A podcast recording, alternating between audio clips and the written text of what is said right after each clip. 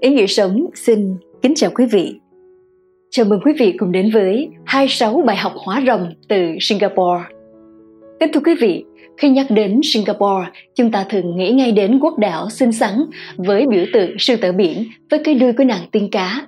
Singapore còn được biết đến là một trong những trung tâm thương mại lớn của thế giới với vị thế là trung tâm tài chính lớn thứ tư và là một trong năm cảng biển bận rộn nhất trên toàn cầu.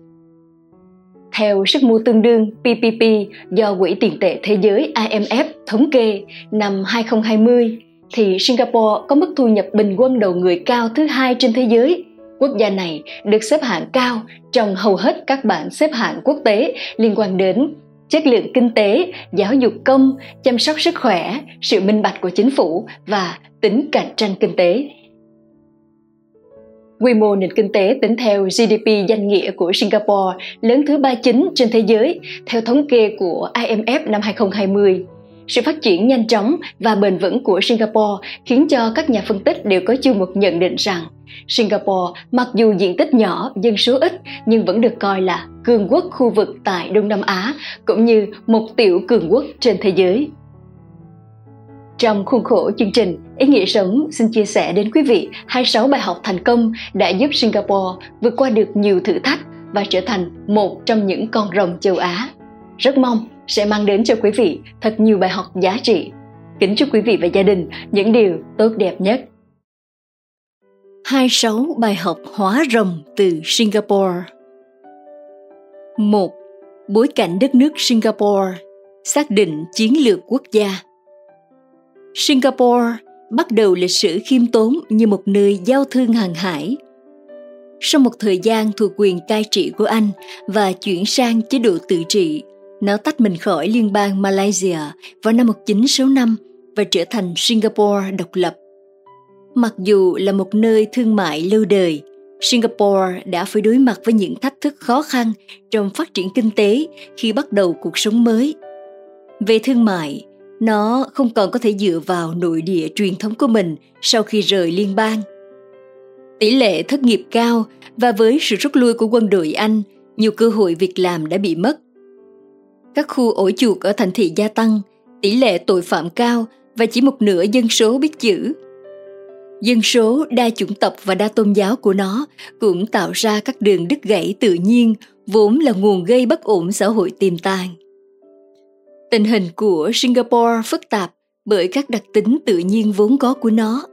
Với diện tích đất hạn chế khoảng 728 km vuông, Singapore phải đối mặt với những thách thức to lớn trong việc sử dụng đất để đáp ứng nhu cầu của quốc gia, phát triển các cụm công nghiệp bền vững và chiến lược, cũng như cơ sở hạ tầng mạnh mẽ của hệ thống giao thông để hỗ trợ nền kinh tế đang phát triển.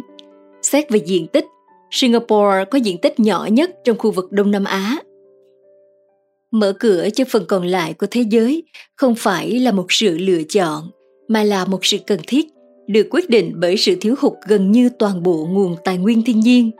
Ngay cả sau hơn 45 năm trưởng thành và phát triển, ý thức của các nhà lãnh đạo về tình hình bấp bênh của Singapore vẫn không hề giảm sút. Và do đó, họ tiếp tục tin tưởng rằng sự tồn tại tiếp tục của Singapore phụ thuộc vào khả năng đóng một vai trò hữu ích và có giá trị trên thế giới. Hai mệnh lệnh chiến lược vẫn là nền tảng của quốc gia, đó là phát triển kinh tế và ổn định trong nước. Điều này đã hình thành bối cảnh phát triển của Singapore và củng cố nền tảng quản trị, sự cởi mở, chú trọng học hỏi và thiết lập mối liên kết với phần còn lại của từ ngữ, thúc đẩy duy trì sự phù hợp, nỗ lực tăng không gian quốc tế của Singapore và tăng phạm vi toàn cầu dựa trên kết nối 2. Công bố sáng kiến quốc gia thông minh Năm 2014, Singapore đã công bố sáng kiến quốc gia thông minh khuyến khích sử dụng công nghệ và đổi mới kỹ thuật số để thúc đẩy tính bền vững và khả năng sống. Có ba trụ cột chính hỗ trợ các mục tiêu của sáng kiến, đó là nền kinh tế số, chính phủ số và xã hội số, nơi không chỉ chính phủ mà người dân và các cơ quan có vai trò quan trọng Singapore đã có thể sử dụng chiến lược quốc gia thông minh với khả năng tốt nhất của mình bằng cách đặt ra các cột mốc quan trọng cho mỗi năm, tập trung vào các lĩnh vực cụ thể để cải thiện và số hóa, cho phép người dân và doanh nghiệp thích ứng và học hỏi. Theo Văn phòng Chính phủ Kỹ thuật số và Quốc gia thông minh, ưu tiên của sáng kiến là khai thác công nghệ để giải quyết các thách thức quốc gia và thúc đẩy chuyển đổi trong các lĩnh vực chính như y tế, giáo dục, giao thông, giải pháp đô thị và tài chính. Một chính phủ quyết liệt và dám hành động.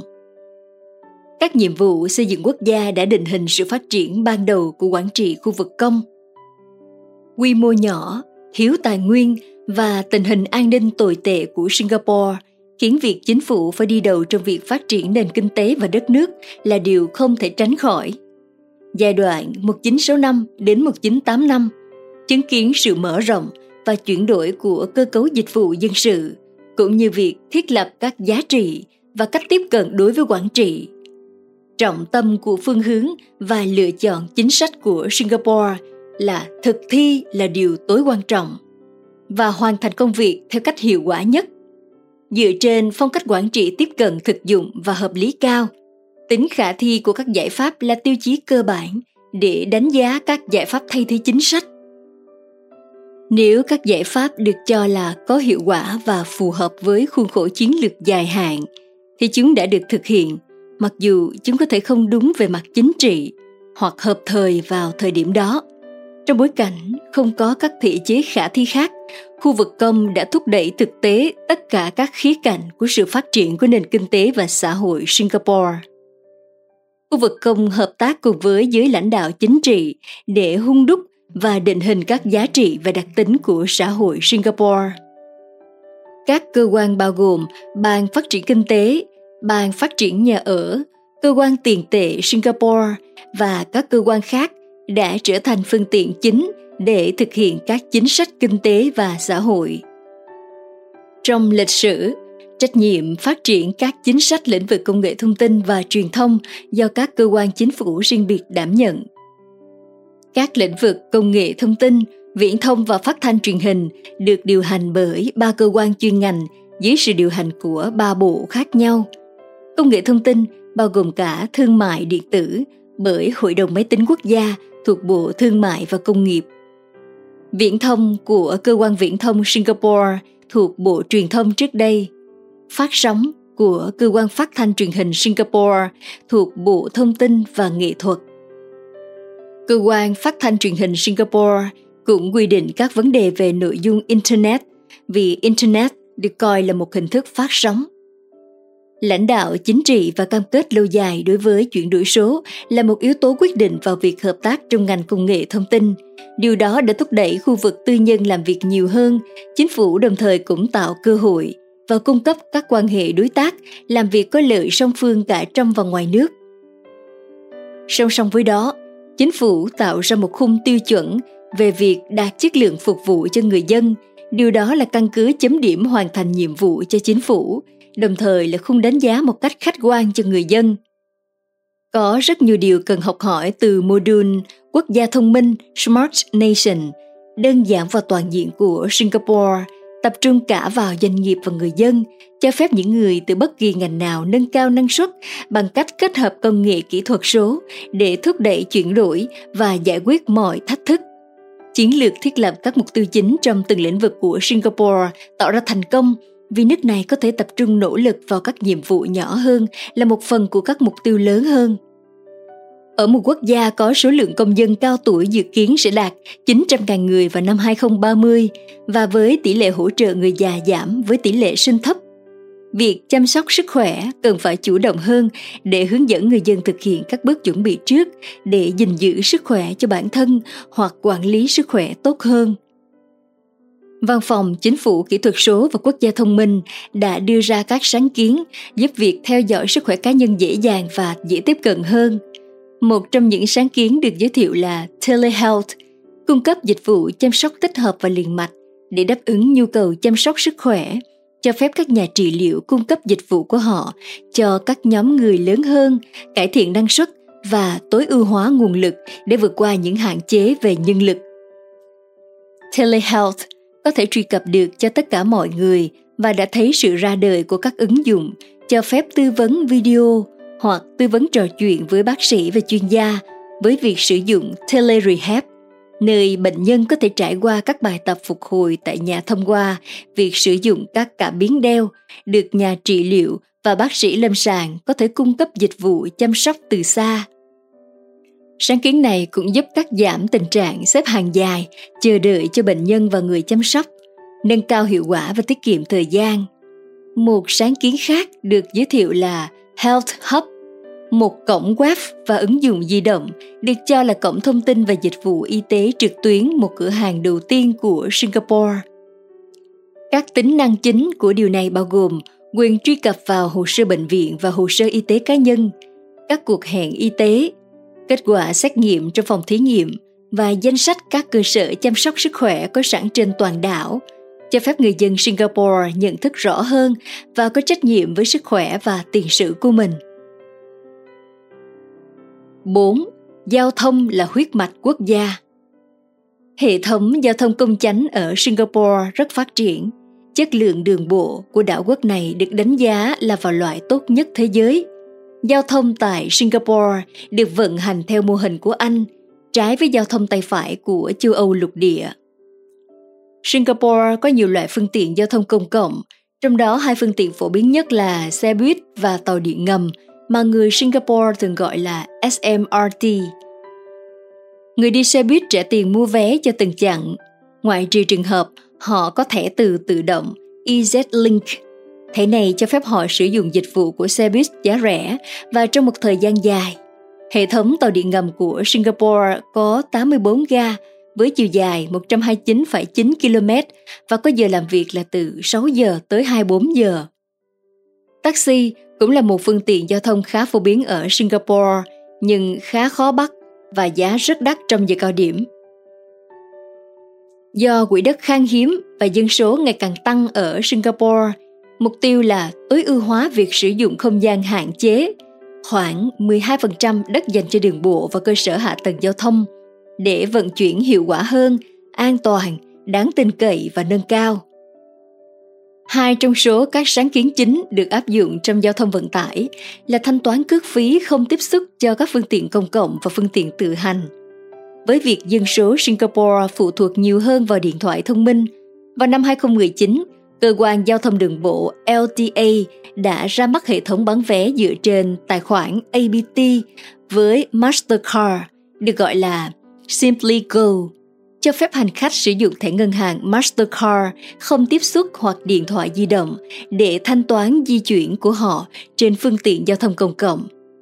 Loại bỏ nhu cầu mang theo thẻ du lịch riêng biệt như thẻ EZ-Link yêu cầu nạp tiền trước khi đi du lịch.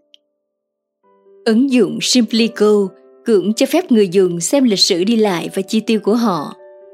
Theo Văn phòng Chính phủ Kỹ thuật số và Quốc gia thông minh, công nghệ tự lái có tiềm năng thay đổi hoàn toàn hệ thống giao thông và cải thiện môi trường sống của chúng ta – Chúng tôi đang khám phá việc ứng dụng công nghệ tự lái vào phương tiện giao thông công cộng không chỉ mang lại hình thức di chuyển chung mới mà còn giải quyết những khó khăn mà chúng tôi gặp phải về đất đai và nhân lực. Singapore đã thành công trong việc giới thiệu công nghệ tự lái SDV cho hòn đảo. Với việc tự động lái, SDV hoạt động hoàn chỉnh đầu tiên ở châu Á nhằm mục đích tăng cường kết nối tại điểm du lịch Gardens by the Bay và cung cấp cho du khách một giải pháp thay thế một chế độ đi lại mới như một cuộc cách mạng để có được trải nghiệm tốt nhất. Đây là loại xe chạy bằng điện, có máy lạnh, có thể chở tối đa 10 người. Ngoài ra, cơ quan giao thông đường bộ cũng đã ký thỏa thuận với các công ty như ST, Kinetics, Singapore Technologies Land Systems để có thể phát triển các công nghệ xe tự hành trên xe buýt, sẽ sử dụng công nghệ GPS và cảm biến dựa trên vệ tinh để quét xung quanh ngay lập tức và xác định vị trí của chúng. Singapore đã cho phép thử nghiệm các loại xe tải và xe hạng nặng trên đường. 5. Giáo dục là cốt lõi của sự phát triển. Việc áp dụng công nghệ kỹ thuật số trong giáo dục có thể tạo ra một môi trường cởi mở, thuận lợi cho việc học tập và giao tiếp hiệu quả giữa giáo viên, phụ huynh và học sinh – với mục đích cho phép giáo viên tập trung vào việc giảng dạy bằng cách nâng cao khối lượng công việc hành chính. Vào tháng 1 năm 2019, Bộ Giáo dục và Cơ quan Công nghệ Chính phủ Singapore, RovTech, đã cùng ra mắt một ứng dụng di động có tên là Father Gateway, hoạt động như một kênh thông tin liên lạc hai chiều giữa nhà trường và phụ huynh thuận tiện. Cổng kết nối từ phía cha mẹ tăng cường sự thuận tiện cho phụ huynh, cho phép họ thực hiện các tác vụ quản trị thông qua ứng dụng như cung cấp sự đồng ý cho con cái họ tham gia vào các hoạt động và cập nhật về những hoạt động mà con họ tham gia bằng cách hợp lý hóa quy trình quản trị thủ công như sử dụng biểu mẫu bản cứng và phân phối, thu thập và đối chiếu tài liệu khi tương tác với phụ huynh thông qua con cái của họ, ứng dụng cũng có lợi cho giáo viên, những người có thể tập trung vào việc chuẩn bị bài học và sự tham gia của học sinh ứng dụng này cũng áp dụng phương pháp tiếp cận mãi mãi là phiên bản beta để phản hồi nhanh hơn với những thay đổi cần thiết và vẫn phù hợp. 6. Giải pháp cho đô thị thông minh Với diện tích đất hạn chế, sáng kiến quốc gia thông minh nhằm liên tục tìm ra các giải pháp để cải thiện môi trường đô thị, bất động sản và nhà ở của Singapore để chúng trở nên an toàn hơn, bền vững hơn và đáng sống hơn. Khung thành phố thông minh SDB của Ban Phát triển và Nhà ở của Singapore, Singapore's Housing and Development Board, SDB, bao gồm 5 phương pháp tiếp cận nhằm đưa sự thông minh vào các khu nhà ở, bao gồm quy hoạch thông minh, môi trường thông minh, bất động sản thông minh, cuộc sống thông minh và cộng đồng thông minh. Tất cả đều nắm bắt thông tin thời gian thực sử dụng phân tích dữ liệu và công nghệ thông minh để phân tích và tối ưu hóa dữ liệu nhằm tương tác với người dân và cải thiện môi trường sống đồng thời sử dụng thông tin để đưa ra các giải pháp tối ưu và hiệu quả về chi phí cho công nghệ thiết kế đô thị tại các thị trấn SDB. Vì Singapore là nước có lượng lớn mũi, làm cho khu thành phố thông minh nằm trong khu vực lưu hành bệnh sốt xuất huyết và vẫn dễ bị tổn thương, có nguy cơ bùng phát dịch sốt xuất huyết Singapore đã giới thiệu việc sử dụng thiết bị bay không người lái để khảo sát các điểm nóng có sốt xuất huyết, từ đó có thể phát hiện các điểm đạt đến mật độ không an toàn để kiểm tra bằng các phương pháp truyền thống. Những chiếc máy bay không người lái này cũng được trang bị để phân phối thuốc diệt loang quăng, bọ gậy và diệt trừ môi trường sinh sản của mũi. 7. Tài chính thông minh là cốt lõi của sự thịnh vượng với môi trường ủng hộ doanh nghiệp và khả năng kết nối với các nền kinh tế lớn ở châu Á, Singapore tiếp tục thu hút các doanh nghiệp và nhân tài trong khu vực. Singapore cũng đang nỗ lực hướng tới việc nuôi dưỡng môi trường fintech, hỗ trợ đổi mới trong lĩnh vực tài chính, nơi các tổ chức có thể thử nghiệm các công nghệ mới một cách an toàn. Cơ quan tiền tệ Singapore đặt mục tiêu thành lập trung tâm tài chính thông minh, nơi công nghệ được sử dụng trong ngành tài chính để tăng hiệu quả tạo cơ hội kinh tế và cho phép quản lý rủi ro tốt hơn. MAS cũng đã mở phòng thí nghiệm đổi mới fintech, nơi cộng đồng có thể kết nối, cộng tác và đồng sáng tạo với nhau, đồng thời ban hành hướng dẫn, quy định cho sandbox cho các thử nghiệm fintech. 8. Bài học về ưu tiên phát triển nguồn nhân lực Singapore có diện tích nhỏ hơn Hà Nội và nhiều thành phố khác của các nước trong khu vực dân số cũng chỉ gần 6 triệu người, kể cả người nhập cư du học, tính đến tháng 6 năm 2021. Là một đảo quốc không có tài nguyên thiên nhiên gì, thậm chí nước ngọt cũng phải đi mua của Malaysia, nhưng họ lại có công nghệ chế tác nước sạch từ nước thải, nước mưa và nước biển rất hiện đại. Đất, cát, sỏi cũng phải mua từ nước ngoài về để làm nguyên vật liệu xây dựng. Họ chỉ có tài nguyên duy nhất đó là con người vì vậy họ đặc biệt coi trọng nhân lực, nhân tài. Nhờ có cơ chế đào tạo, đãi ngộ và điều kiện sống làm việc tốt, Singapore đã thu hút được rất nhiều hiện tài từ khắp nơi trên thế giới đổ về đây sống và làm việc.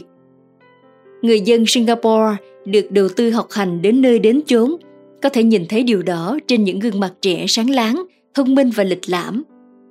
Singapore đã lo xa từ bây giờ, họ không tiếc công sức để tạo nên một thế hệ vàng – một nguồn nhân lực có thể tiếp tục đưa Singapore phát triển mạnh mẽ, vững chắc hơn nữa. Singapore có quan điểm con người là nhân tố tạo dựng thế giới, là yếu tố quyết định mọi thành bại. Cố Thủ tướng Lý Quang Diệu đã khẳng định ai chiến thắng trong chiến lược về con người sẽ chiến thắng trong chiến lược về kinh tế. Yếu tố được đưa lên hàng đầu, đất nước chỉ có thể phát triển được nếu biết đầu tư vào nhân tố quan trọng nhất là con người. Trong cuốn hồi ký từ thế giới thứ ba lên thế giới thứ nhất, câu chuyện Singapore 1965 đến 2000, xuất bản năm 2000, ông Lý Quang Diệu khẳng định nhân tài là tài sản quý báu nhất của quốc gia và càng có nhiều nhân tài là những vị bộ trưởng các nhà quản trị và những người có chuyên môn cao thì các chính sách càng có nhiều ảnh hưởng kết quả đạt được càng tốt hơn.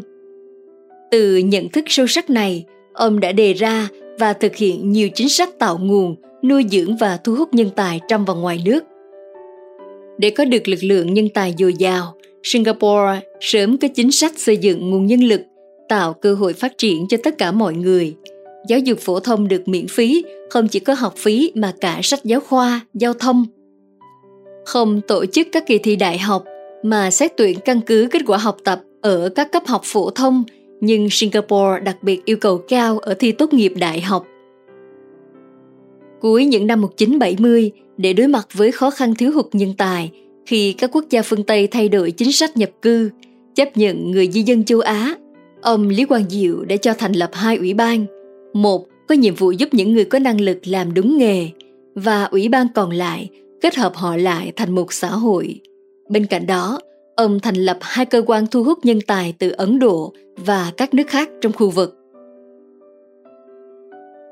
9. Bài học về định hướng phát triển kinh tế xã hội Singapore đang tự xây dựng thành trung tâm về quản lý vốn và dịch vụ ngân hàng cá nhân. Dựa trên lợi thế về cơ chế luật lệ rộng mở, thông thoáng, minh bạch và việc sử dụng tiếng Anh làm ngôn ngữ chính trong giao dịch quốc tế, Singapore đã tạo ra một sân chơi tuyệt vời để thu hút giới tài chính quốc tế đổ về kinh doanh, tạo ra một lượng lợi nhuận khổng lồ. Tăng trưởng của Singapore trong các năm qua bình quân đạt trên 10%, luôn vào top cao nhất thế giới, khoảng cách chênh lệch giàu nghèo không quá lớn. Tuy thu nhập cao, nhưng người dân Singapore nổi tiếng tiết kiệm và trở nên giàu có nhờ biết đầu tư vào những khoản tiền nhàn rỗi đó. 10. Bài học về chiến lược kinh doanh Người sinh có một chiến lược tăng trưởng thu nhập cực kỳ thông minh, ngoài việc dựa vào điều kiện có bờ biển thuận tiện để du lịch và trung chuyển hàng hóa. Singapore là một trong năm cảng nhộn nhịp nhất thế giới. Họ rất chú trọng phát triển ngành giáo dục, đào tạo dạy nghề, đào tạo đại học và sau đại học, đặc biệt là xây dựng các trung tâm hội nghị quốc tế.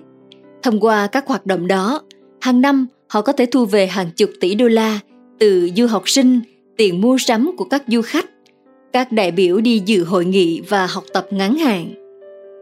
Là một quốc đảo, nhưng Singapore không có ngư dân hay nông dân, toàn bộ nông sản thực phẩm, hải sản đều phải nhập khẩu, nhưng họ không thiếu bất cứ thứ gì. Singapore đã định hướng chiến lược kinh doanh cho mình, đó là đẩy mạnh dịch vụ, làm thương mại. 11. Bài học về chính sách phúc lợi Do đất chật người đông nên nhà ở sinh khá đắt. Chính phủ không có chính sách trợ cấp thất nghiệp, bù lại. Tất cả đều được giải quyết việc làm và được hỗ trợ nhà ở. Có thời điểm chính phủ cho vay mua nhà lãi suất thấp, chỉ khoảng 2,5% trên năm với thời hạn lâu dài, thậm chí tới 30 năm. Người dân Singapore rất vui mừng nếu nhà ở của họ thuộc diện di dời và tái định cư. Khi đó, thời hạn sở hữu nhà lại được gia tăng. Tính từ khi về nhà mới, người dân Singapore được quyền sở hữu nhà với thời hạn tới 99 năm. Dịch vụ giáo dục, y tế, văn hóa, thể dục thể thao ở Singapore khá đắt đỏ, nhưng là đắt sắc ra miếng. Singapore không duy trì chế độ hai giá, không ưu đãi cho riêng người dân Singapore, nhưng người dân Singapore rất tin tưởng sử dụng dịch vụ của mình. Họ biết đó là dịch vụ chất lượng và tiện ích. Không chỉ họ, mà rất nhiều người trên khắp thế giới đã đổ về đây mua dịch vụ giáo dục và y tế của họ. 12. Bài học về quy hoạch đô thị Thế giới gọi Singapore là công viên trong thành phố, nhưng đúng ra phải gọi Singapore là thành phố trong công viên. Thành phố được quy hoạch đến từng cm. từng khu vực đều được bài trí như một bức tranh mỹ thuật. Có một điều khá thú vị, cố Thủ tướng Lý Quang Diệu sau khi đến tham quan Việt Nam những năm đầu thế kỷ 20, nhìn thấy con đường cổ ngư, tức là đường thanh niên bây giờ, với những hàng cây xanh mướt đã mang chính mô hình cây xanh ở Việt Nam về áp dụng. Singapore có cả một bộ công viên cây xanh chuyên trồng trọt, thiết kế và chăm sóc cảnh quan thiên nhiên, cây cối của thành phố. Họ hiểu sâu sắc rằng cây xanh là môi trường sống còn của họ. Chính vì vậy mà bây giờ đất nước họ xanh, sạch và đẹp hơn hẳn. Đất Singapore chật chội nhưng quang cảnh cực kỳ thoáng mát vì người dân hầu hết đều sống ở các chung cư cao tầng, không có cảnh nhà chen chúc trên mặt đường. Mặt đường được tận dụng triệt để cho kinh doanh và văn phòng. Cảnh Singapore ban ngày đã đẹp, về đêm lại càng rực rỡ. Chính phủ đã tạo dựng cho người dân một cảnh quan, một môi trường sống lý tưởng để phát triển. Bài học về xây dựng chính phủ trong sạch Singapore có thể phát triển nhanh như thế là nhờ có những người lãnh đạo thông minh, sáng suốt, xuất chúng như Lý Quang Diệu và các thế hệ cộng sự của ông. Những người lãnh đạo sớm biết sâu sắc hơn bất cứ ai về sự nguy hiểm của tham nhũng. Không chống được tham nhũng thì mọi mục tiêu phát triển sẽ trở thành vô nghĩa. Một điều quan trọng không kém là nếu muốn đất nước phát triển phải dựa trên nguyên tắc bảo vệ quyền lợi của người dân và thi hành pháp luật nghiêm minh và muốn làm được như vậy, cần phải có một chính phủ hiện đại, một chính phủ liêm khiết. Singapore đã duy trì được một hệ thống chính phủ điện tử ở mức độ cao. Mọi hoạt động của người dân liên quan đến bộ máy công quyền, mọi vấn đề đều có thể giải quyết thông qua hệ thống điện tử tự động từ trên xuống dưới. Điều này giảm thiểu đến mức thấp nhất chi phí và các hành vi tham nhũng hối lộ. Chính vì vậy, dù là nước đa đảng nhưng đảng PAP đã giành chiến thắng trong tất cả các cuộc bầu cử nhờ có được niềm tin vững chắc của người dân vào sự minh bạch và liêm khiết. Cố Thủ tướng Lý Quang Diệu là người có công đầu trong cuộc chiến chống tham nhũng, biến Singapore trở thành một trong những nước trong sạch nhất thế giới. Trong thời gian cầm quyền, ông đã ban hành những luật lệ cần thiết dành cho văn phòng điều tra tham nhũng nhiều quyền hạn hơn để bắt giữ, lục soát, triệu tập nhân chứng điều tra các tài khoản ngân hàng và các khoản hoàn trả thuế lợi tức của những cá nhân bị tình nghi cùng với gia đình của họ. Với sự ủng hộ của ông Lý Quang Diệu, văn phòng được giao thẩm quyền tiến hành các cuộc điều tra đối với bất kỳ viên chức hoặc bộ trưởng nào. Bên cạnh đó, ông Lý Quang Diệu cũng quyết tâm tăng lương cho các vị trí chủ chốt lãnh đạo nhằm giúp họ cống hiến nhiều hơn cho đất nước, loại bỏ các nguy cơ liên quan đến tham nhũng. Tất cả những điều đó đã mang lại một kết quả được thế giới thừa nhận giống như ông từng tự hào tuyên bố. Nếu bạn xưng mình là người singapore bất cứ nơi nào bạn đi đến bạn mang theo sổ hộ chiếu singapore người ta tức khắc biết bạn tượng trưng cho tính liêm khiết năng lực và sự đáng tin cậy. Ở các nước vùng vịnh giàu có khi họ tìm một chuyên viên tài chính bạn biết không họ đã tìm được người singapore 14. Bài học về xây dựng tính tự giác Ấn tượng đầu tiên cho những ai đặt chân đến Singapore thông qua cảm nhận về sự sạch sẽ. Tất cả nhà cửa, đường phố, cây cối, xe cộ đều sạch bông, không có ai vứt rác thải ra đường. Hầu hết thời gian chúng ta đều không nhìn thấy bóng dáng một người cảnh sát nào. Có được điều này, trước tiên là do có các quy định nghiêm minh của pháp luật trong tiết chế các hành vi dân sự và cũng do người dân nơi đây ý thức đến mức có thể gọi là văn minh tự giác trong mọi sinh hoạt đời sống. Chính từ ý thức tự giác này mà chính phủ tiết kiệm được rất nhiều chi phí để ngăn chặn ô nhiễm môi trường, xử lý rác thải, xử lý vi phạm. 15. Xây dựng một trung tâm cung ứng các dịch vụ chăm sóc sức khỏe nổi tiếng cho khu vực. Vào tháng 9 năm 2020, Singapore có 18 bệnh viện công lập và tư nhân với tổng cộng 12.268 giường bệnh. Có khoảng 13.000 bác sĩ và 40.000 điều dưỡng. Quốc gia này tự hào có nhiều bác sĩ giỏi, có thể sánh ngang với các bác sĩ hàng đầu của các nước có hệ thống y tế phát triển mạnh trên thế giới như Anh, Mỹ, châu Âu, Nhật Bản, Singapore khẳng định có đủ cơ sở vật chất và năng lực y tế để cung ứng các dịch vụ chăm sóc sức khỏe cho cả người dân Singapore và phục vụ người nước ngoài có nhu cầu được chăm sóc y tế tại đất nước này. Được biết, vào năm 2002, nhóm công tác về dịch vụ chăm sóc sức khỏe thuộc Ủy ban đánh giá kinh tế Singapore đã đặt mục tiêu thu hút 1 triệu bệnh nhân nước ngoài đến Singapore vào năm 2012. Lượng bệnh nhân như vậy sẽ đóng góp 1% vào GDP của Singapore và tạo ra 13.000 việc làm cho người dân Singapore. Tuy nhiên, mục tiêu này đã không đạt được do chi phí gia tăng ở Singapore khiến các dịch vụ chăm sóc sức khỏe ở Singapore đắt hơn so với các nước khác trong khu vực như Thái Lan, Malaysia, Ấn Độ. Rõ ràng, ngành y tế Singapore không thể cạnh tranh với các nước trong khu vực bằng giá cả do đất đai, tài sản và tiền lương cao hơn nhiều so với các nước khác trong khu vực. Singapore đã xác định có thể cạnh tranh bằng cách cung cấp các dịch vụ chăm sóc sức khỏe có chất lượng tốt hơn, chuyên nghiệp hơn và đáng tin cậy hơn. Dịch vụ chăm sóc sức khỏe ở Anh, châu Âu và Mỹ không hề rẻ, nhưng hàng năm vẫn có hàng trăm ngàn người nước ngoài từ khắp nơi trên thế giới tìm đến các bệnh viện nổi tiếng như Mayo Clinic, Cleveland Clinic, Trung tâm ung thư Memorial Sloan Kettering, Bệnh viện Red Ormond Street. Singapore chọn hướng đi là phát triển các bệnh viện và cơ sở thực hành lên một mức cao hơn về chất lượng chăm sóc và đạo đức nghề nghiệp – để người nước ngoài sẵn sàng chi trả cho các dịch vụ khám chữa bệnh tại Singapore đạt các tiêu chuẩn, chất lượng, tính chuyên nghiệp và độ tin cậy cao. Hình thành trung tâm đào tạo y khoa hàng đầu trong khu vực. Singapore từ lâu đã trở thành một trung tâm đào tạo của khu vực. Các trường đại học và trường đào tạo nghề Polytechnics đã đào tạo và cung ứng nguồn nhân lực có tay nghề cao cho nền kinh tế của Singapore. Đồng thời, nhiều sinh viên từ các nước trong khu vực đã chọn quốc gia này để đến học tập. Singapore tự hào với các cơ sở giáo dục có năng lực đào tạo nghề và được quốc tế công nhận, trong đó có lĩnh vực y tế.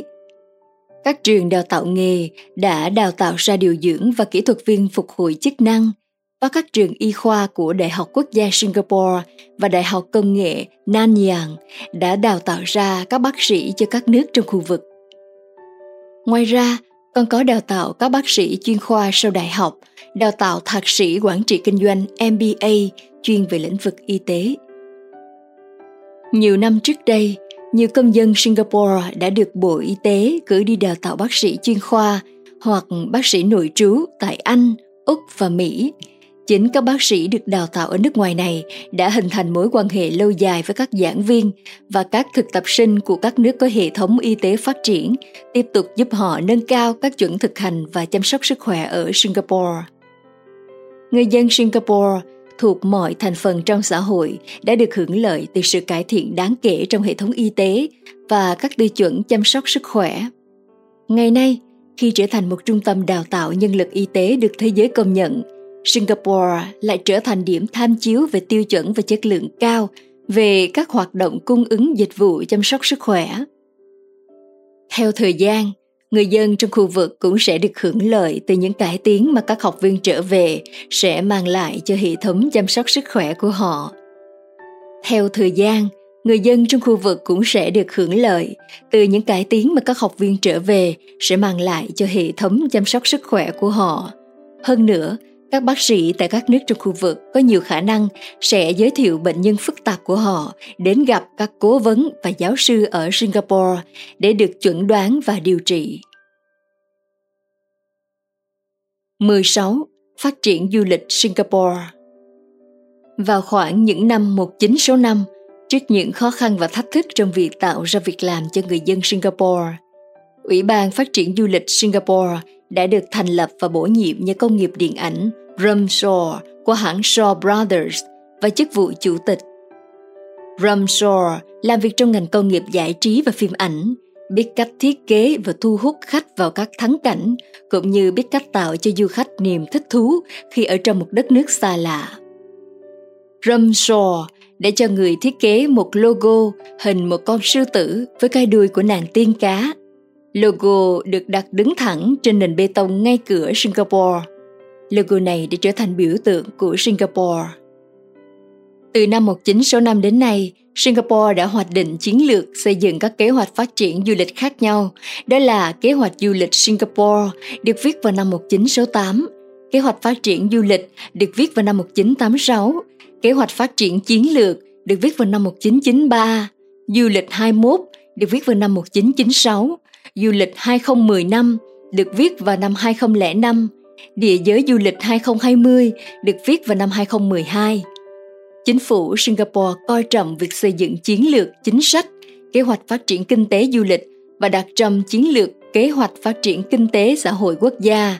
Nước này đã xây dựng chiến lược ưu tiên phát triển kinh tế du lịch thông qua một hệ thống cơ chế chính sách đồng bộ để có thể huy động mọi nguồn lực thúc đẩy kinh tế du lịch phát triển nhanh và bền vững. Hệ thống chính sách này dựa trên những đặc trưng của du lịch là ngành kinh tế tổng hợp, có tính liên ngành liên vùng, miền và có tính xã hội hóa cao, mang tính toàn cầu. Đồng thời, thích ứng với hoàn cảnh, điều kiện lịch sử, văn hóa và tận dụng được thời cơ thế mạnh ở từng thời điểm trên mỗi vùng miền của đất nước Singapore. Với kế hoạch phát triển du lịch năm 1986, Singapore chủ trương bảo tồn và khôi phục các khu lịch sử văn hóa như khu phố của người Hoa, Tanjong Pagar, Little India, Kampong Glam, sông Singapore. Với kế hoạch phát triển chiến lược năm 1993, Singapore tập trung phát triển các sản phẩm du lịch mới như du thuyền, du lịch chữa bệnh, du lịch giáo dục, du lịch trăng mật, phát triển các thị trường du lịch mới, tổ chức các lễ hội lớn mang tầm cỡ quốc tế, tập trung phát triển nguồn nhân lực phục vụ du lịch, trao các giải thưởng về du lịch, giáo dục, nâng cao nhận thức của người dân về du lịch. Năm 1996, Singapore triển khai du lịch 21, chuẩn bị và thực hiện tầm nhìn dài hạn cho sự phát triển của du lịch trong thế kỷ 21 với các chiến lược thị trường du lịch mới nổi, chiến lược du lịch khu vực, chiến lược phát triển sản phẩm du lịch mới, chiến lược nguồn vốn du lịch, chiến lược nhà vô địch du lịch Singapore. Trong du lịch 2015, viết vào năm 2005, Singapore tập trung phát triển các thị trường chính với phương châm tạo sự hiểu biết tốt hơn về Singapore. Phát triển Singapore trở thành một điểm du lịch phải đến, cải thiện tiêu chuẩn dịch vụ nhằm cung cấp các dịch vụ đáng nhớ cho khách du lịch, nâng cấp cơ sở hạ tầng du lịch, phát triển các doanh nghiệp du lịch và nguồn nhân lực du lịch chuyên nghiệp, phát triển các sản phẩm trọng tâm của du lịch.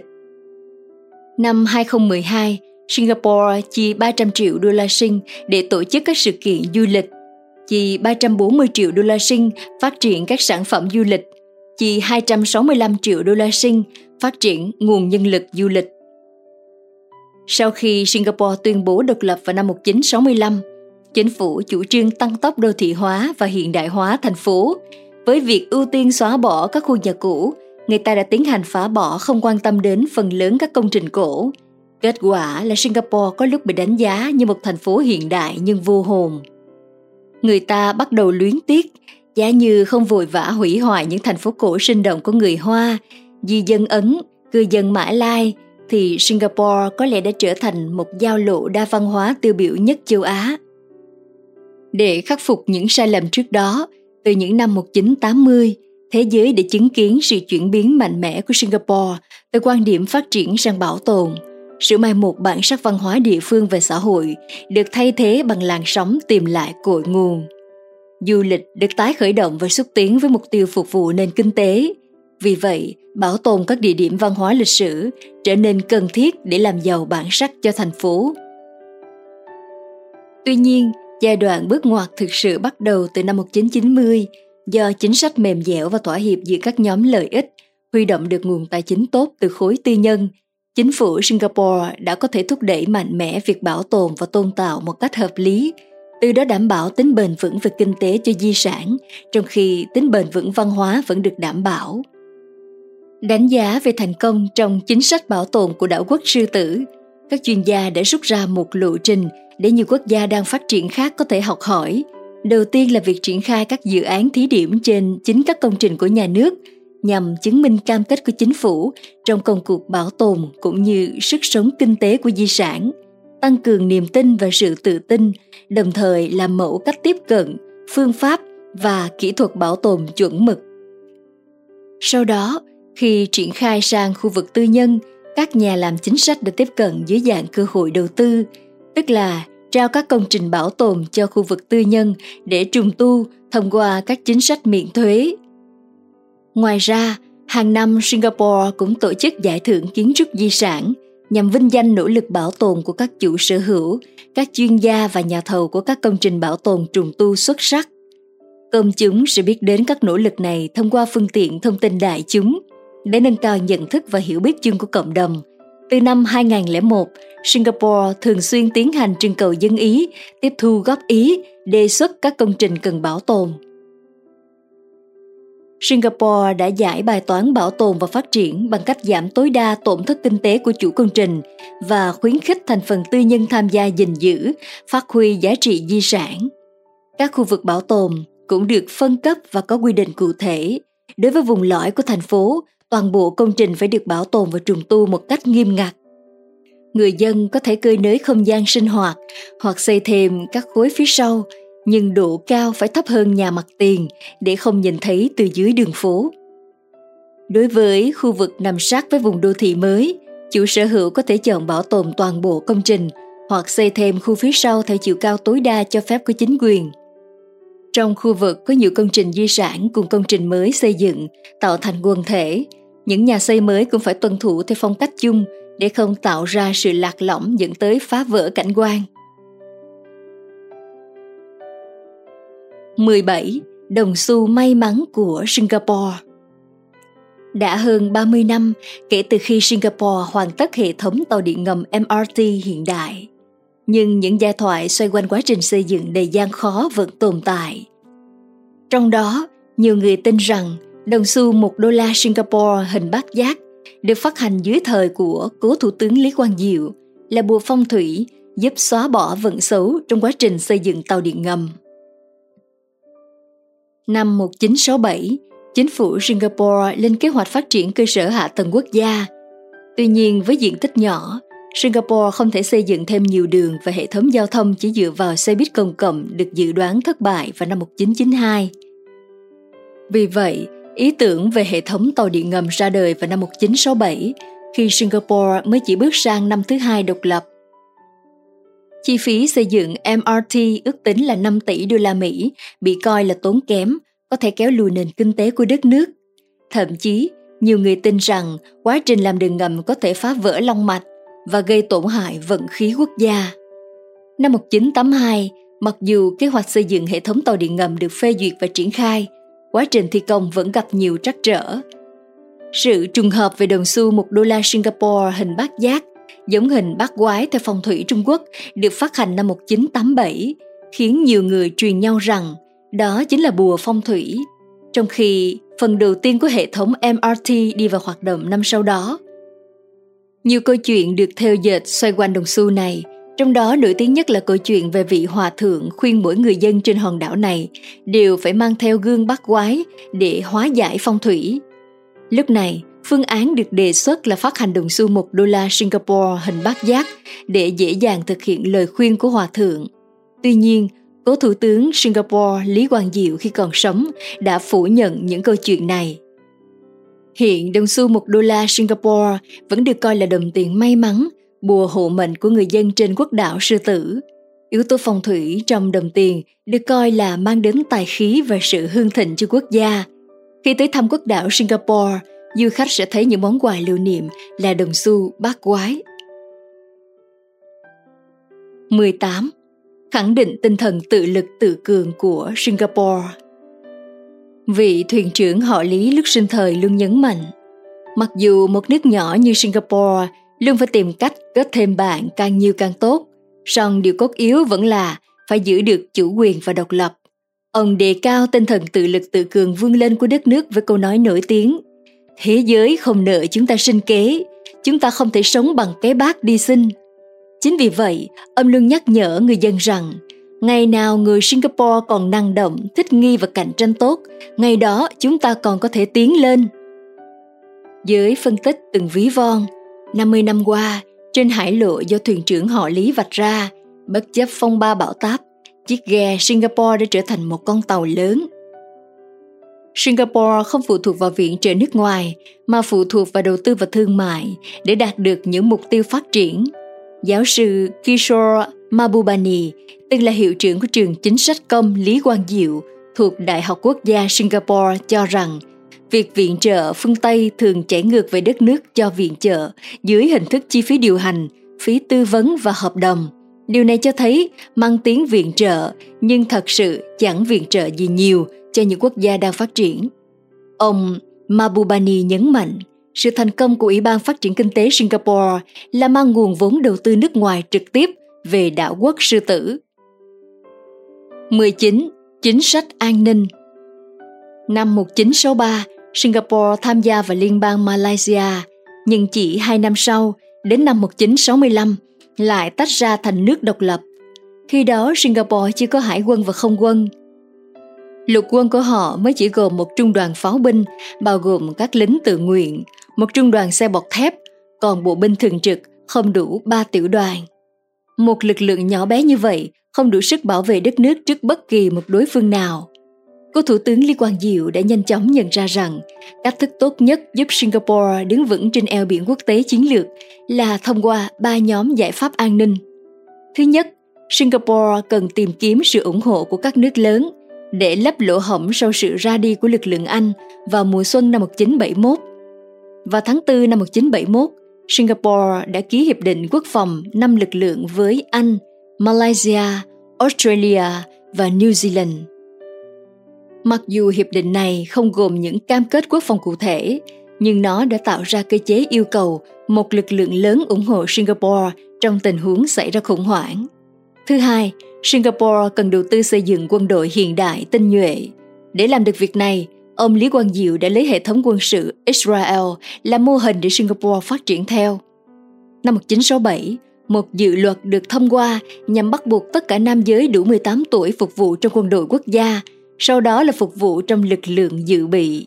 Điều luật này không chỉ tạo ra nguồn lực cho quân đội mà còn xây dựng ý thức về bản sắc quốc gia. Bên cạnh đó, Singapore cũng ưu tiên phát triển quân đội theo hướng hiện đại tinh nhuệ. Theo Viện Nghiên cứu Hòa bình Quốc tế Stockholm SIPRI, từ năm 2008 đến 2012, với dân số chỉ khoảng 5,3 triệu người, nhưng Singapore là quốc gia nhập khẩu vũ khí lớn thứ năm thế giới với ngân sách quốc phòng luôn chiếm 20% ngân sách quốc gia. Giải pháp an ninh thứ ba chính là Singapore cần tăng cường hợp tác khu vực. 20. Chính sách ngoại giao khu vực Singapore tối đa hóa sự tận dụng trong chính sách ngoại giao của nước này. Nhận thức được rằng các quốc gia nhỏ bé không thể có kẻ thù, nước này luôn khéo léo tạo dựng quan hệ với các quốc gia khác nhằm bảo tồn ổn định và thịnh vượng. Cựu Phó Thủ tướng Singapore Raja Ratnam phát biểu hồi năm 1965 trước Liên Hiệp Quốc. Chúng tôi muốn sống trong hòa bình cùng với tất cả các quốc gia láng giềng, đơn giản bởi vì chúng tôi có quá nhiều thứ để mất nếu xảy ra chiến tranh với họ. Chính vì thế, tất cả những gì chúng tôi đề nghị là hãy để chúng tôi tự mình xây dựng đất nước theo hướng người dân mong muốn. Năm 1966, cố Thủ tướng Lý Quang Diệu quyết định khôi phục thương mại với Indonesia. Ông cũng thực hiện các chuyến thăm tới Kuala Lumpur và Jakarta nhằm xây dựng niềm tin lẫn nhau. Tinh thần hợp tác khu vực đã dẫn tới sự hình thành Hiệp hội các quốc gia Đông Nam Á, ASEAN năm 1967, gồm Singapore, Indonesia, Malaysia, Thái Lan và Philippines là các thành viên sáng lập tiến tới thiết lập Đông Nam Á thành khu vực hòa bình, tự do và trung lập năm 1972. Một trật tự khu vực như vậy là điều kiện để Singapore có thể tập trung vào các vấn đề quan trọng khác trong nước. 21. Chế tài mạnh mẽ Mong ước một Singapore hoàn hảo, xanh sạch, biến một làng chài nhỏ thành đảo quốc phú cường chính quyền thời cố thủ tướng Lý Quang Diệu đã đưa ra những biện pháp hết sức cứng rắn và nhiều lệnh cấm lạ như cấm nhai kẹo cao su. Người nước ngoài tới Singapore không chỉ biết đây là đảo quốc nhỏ có nền kinh tế phát triển thần kỳ, từng là thuộc địa của Anh mà còn hiểu rất rõ nếu nhai hay nhả kẹo cao su ở nơi công cộng sẽ bị phạt nặng. thậm chí bị đánh bằng roi tre. Trong thực tế, việc sở hữu kẹo cao su hay nhai nó không bị coi là trái phép tại Singapore. Hành động bị coi là phạm pháp bắt đầu từ năm 1992 là buôn bán hay nhập khẩu mặt hàng này. Quyết định đưa ra bắt nguồn từ việc ảnh hưởng của nó với hệ thống tàu điện ngầm rất đắt tiền vừa được xây dựng khi đó. Bả kẹo cao su để bịt kín các cửa cảm ứng hay đơn giản là dính đầy ghế ngồi. Khi lệnh cấm được ban hành, thậm chí trong trường hợp lần đầu tiên vi phạm, người ta có thể nộp phạt lên tới 100.000 đô la Singapore và chịu án 2 năm tù. Kết quả là lệnh cấm có tác dụng lập tức. Chỉ trong ít tháng, kẹo cao su dường như biến mất khỏi Singapore. Đến năm 2004, lệnh cấm này được nới lỏng một chút khi Singapore cho phép lưu hành loại kẹo cao su không đường vì mục đích y tế. Tuy nhiên, khi khách muốn mua phải tìm đến đúng hiệu thuốc, cung cấp đủ tên và chứng minh thư, còn các dược sĩ cũng dễ dàng bị bỏ tù đến 2 năm cùng một khoản tiền phạt tới 1.600 đô la nếu vi phạm một trong những quy định khắc khe trong điều kiện kinh doanh mặt hàng này. Dĩ nhiên, kẹo cao su không phải là mục tiêu duy nhất. Người ta có thể bị đánh bằng gậy tại đảo quốc này nếu như là nam giới và dưới 50 tuổi. Hình phạt được áp dụng cho khá nhiều tội bao gồm cả các lỗi nhỏ như hành động cố ý phá hoại hay làm hư hỏng công trình nghệ thuật, tài sản công, thắng cảnh hay đơn giản là quá hạn visa. Những hành vi như khạc nhổ chất nhầy ra đường phố và các địa điểm công cộng cũng bị coi là phạm pháp với mức phạt cho lần đầu vi phạm là 2.000 đô la Singapore và mức phạt lên tới 10.000 đô la nếu vi phạm lần thứ ba. Người vi phạm còn phải mặc một chiếc áo màu xanh và làm việc vệ sinh trên đường phố. 22. Coi trọng việc phát triển cảng biển từ khi tách khỏi Malaysia để trở thành quốc gia độc lập vào năm 1965, chính phủ Singapore đã sớm nhận ra những mặt hạn chế về tài nguyên thiên nhiên và diện tích lãnh thổ. Để có thể vượt qua những hạn chế về mặt địa lý, chính phủ Singapore đã sớm đưa ra các chính sách về sự tất yếu của việc đầu tư dịch chuyển nền kinh tế công nghiệp gia công nguyên liệu thô sang nền kinh tế thương mại hàng hải. Bên cạnh những cơ hội về phát triển kinh tế, việc phát triển cảng biển là điều tất yếu tại Singapore – Phần lớn nhu yếu phẩm hàng ngày được sử dụng tại quốc gia này được đưa vào thông qua các con đường nhập khẩu, trong đó bao gồm thực phẩm, vật liệu xây dựng và thậm chí là thuốc men vốn được vận chuyển thông qua các container có hệ thống bảo quản lạnh. Nhận ra sự vắng mặt của các cảng biển quy mô lớn tại khu vực Đông Nam Á, chính phủ Singapore đã nhanh chóng tập trung nền kinh tế vào xây dựng cảng biển Đến năm 1990, Singapore đã có trong tay hai cảng biển lớn nhất khu vực là PSA International và Jurong. Trong đó cảng PSA International đã vượt qua cảng Yokohama của Nhật Bản về độ hấp dẫn đối với các nhà cung ứng và khối lượng vận chuyển. Tổng số chiều dài của số container vận chuyển hàng năm dài gấp 4 lần đường xích đạo của trái đất. Vị trí Cảng Singapore nằm ở vị trí chiến lược trên các tuyến hàng hải quốc tế giữa Ấn Độ Dương và Thái Bình Dương. Ngay từ năm 2001, chính phủ Singapore đã thành lập Ủy ban Nghiên cứu Kinh tế Singapore ERC Economic Review Committee nhằm soạn thảo các chiến lược phát triển các ngành kinh tế then chốt của quốc đảo. Chiến lược này được nhóm nghiên cứu về Logistics WGL Working Group on Logistics soạn thảo và đề xuất 8 nhóm giải pháp nhằm phát triển cảng Singapore trở thành một trung tâm logistics toàn cầu. Duy trì và thúc đẩy năng lực của trung tâm logistics, phát triển ngành mềm của các ngành dịch vụ vận tải, dịch vụ logistics và phát triển nguồn nhân lực. Phát triển Singapore trở thành trung tâm logistics về IT, phát triển Singapore trở thành một trung tâm quản trị chuỗi cung ứng SCM, xây dựng trung tâm an toàn, thiết lập trung tâm vận tải đa phương thức, thiết lập cơ chế thuế cạnh tranh, thiết lập cơ quan hàng đầu phối hợp với các hoạt động của chính phủ, hoạt động theo cơ chế One Stop Shop nhằm xúc tiến phát triển logistics. Tám nhóm chiến lược trên được chính phủ Singapore tiếp thu triển khai thực hiện đồng bộ và mang lại một thành công rất lớn cho ngành logistics Singapore, đặc biệt mang đến vị thế trung tâm logistics toàn cầu cho cảng Singapore.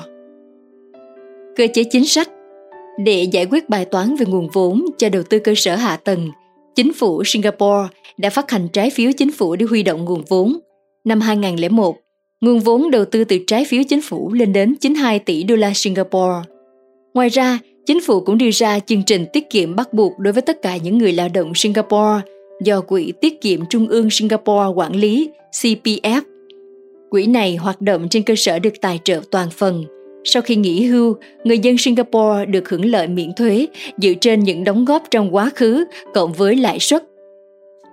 Trong thời gian qua, chính phủ Singapore chủ yếu sử dụng các nguồn vốn trên để đầu tư phát triển đồng bộ hệ thống hạ tầng như xây dựng hệ thống cảng trung chuyển, các đường cao tốc hiện đại, sân bay tốt nhất thế giới Changi, các trung tâm logistics cũng như cơ sở hạ tầng cho các ngành viễn thông các quan hiện đại. Ngoài ra, Singapore còn thực hiện chiến lược cắt giảm thuế vừa thúc đẩy kinh tế vĩ mô, vừa thu hút các nhà đầu tư nước ngoài.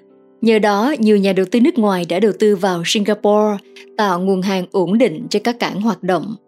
Mặt khác, chính sách ưu đãi về thuế quan đã mang về cho Singapore một lượng lớn hàng container trung chuyển từ các quốc gia khác trong khu vực.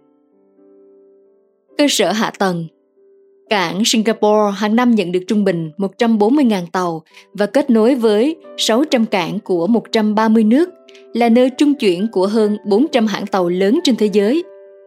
Cảng được trang bị 204 cẩu bờ và một số cần cẩu giàn.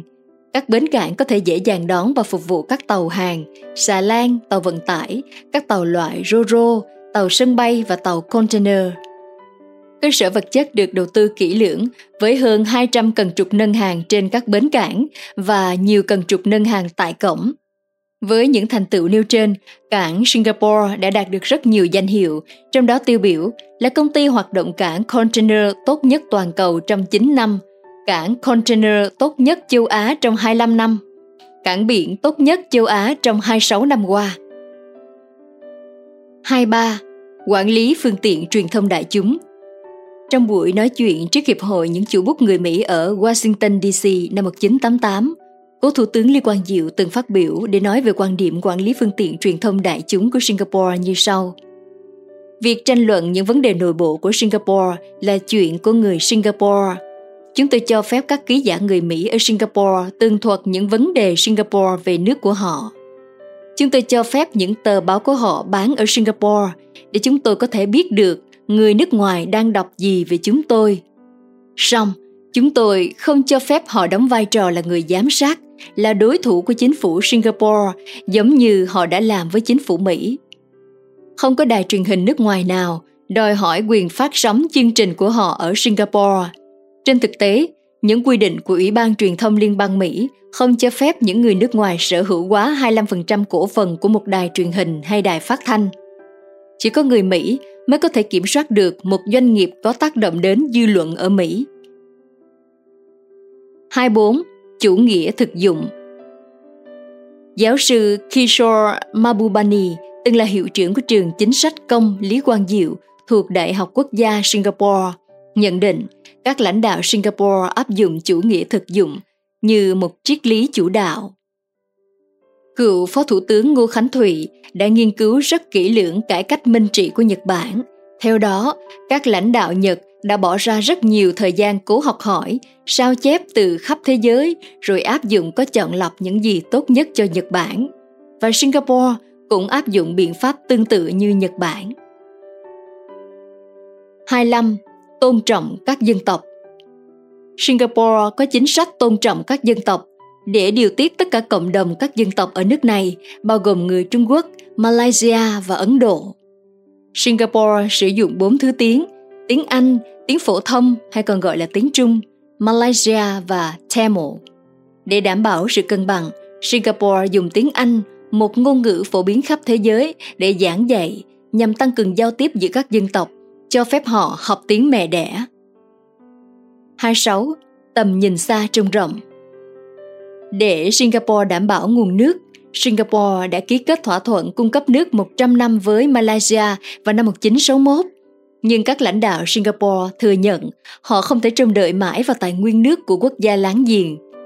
Chính vì lẽ đó, Singapore đầu tư nhiều hướng để có nguồn cung cấp nước riêng của mình, bao gồm hồ chứa nước dự trữ, nhà máy lọc nước biển thành nước sinh hoạt.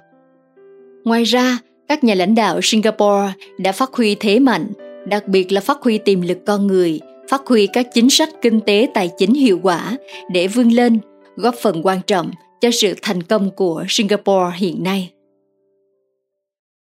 Cảm ơn bạn đã theo dõi video trên kênh Ý Nghĩa Sống. Đừng quên nhấn nút đăng ký và nhấn chuông để cập nhật những video mới nhất của chúng tôi nhé.